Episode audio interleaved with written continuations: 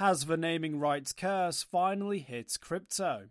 While it would be unfair to say that every corporate stadium naming rights partnership precedes an unfortunate event, after all, there are more than 75 professional league stadiums in America, a mythology has been established around such deals and the hubris it takes to see them through. Even if talk of a naming rights curse is overstating things a little, it has to be said that some of the most high profile naming deals in recent years have centered around particularly disastrous episodes. Think MCI Center in DC, Enron Field in Houston, and the Wachovia Center in Philadelphia. If nothing less, these deals can seemingly provide a handy litmus test before major market downturns. History rhyming. On April 7, 2000, just one year before journalists and investors began to question its financial statements, Enron purchased 30 years of naming rights for the newly built Astros Stadium in Houston. The price for the rights was $100 million, paid out at just over $3 million a year. By the end of 2002, Enron was forced by a court order to sell those naming rights back to the Astros for $2.1 million. The Astros were quickly able to find a new buyer, to which the rights still belong Minute Maid, though Minute Maid was merged into the Coca Cola Company by 2003.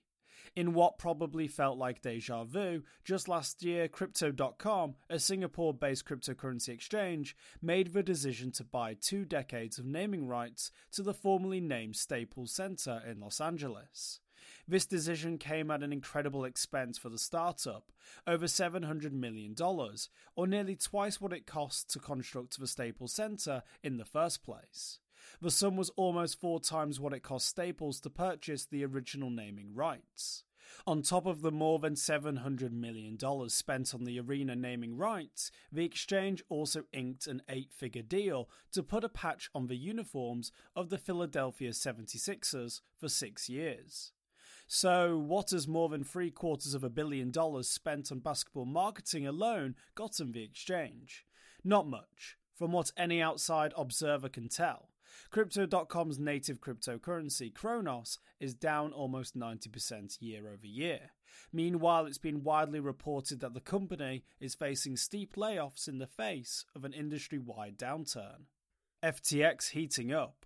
The other big swinger in sports marketing over the past couple of years has been FTX, a Bahamas based crypto exchange with American Sam Bankman Fried at the helm. FTX purchased naming rights for the former American Airlines Arena in Miami in early 2021, a 19 year deal sealed for $135 million. The Miami Heat now officially play in the FTX Arena. But this wasn't the only sports marketing that the exchange took part in. It also sponsored an esports team for over $200 million and has seen its logo plastered on every umpire in Major League Baseball.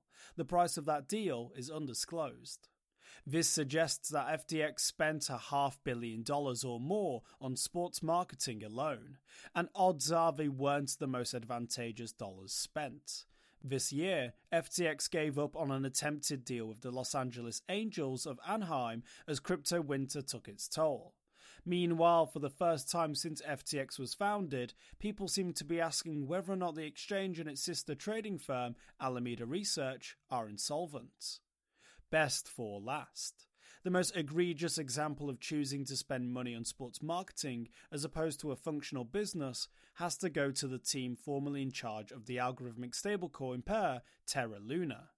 A deal was penned this year with the Washington Nationals for about $40 million, granting naming rights for an exclusive luxury venue for high end clients, along with seats behind home plate being plastered with Terra for at least one MLB season, possibly many more.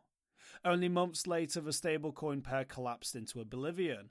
Meanwhile, everyone watching a Nationals game has been reminded of the poor deal for the entire season, with empty seats glaring back at viewers during every at bat.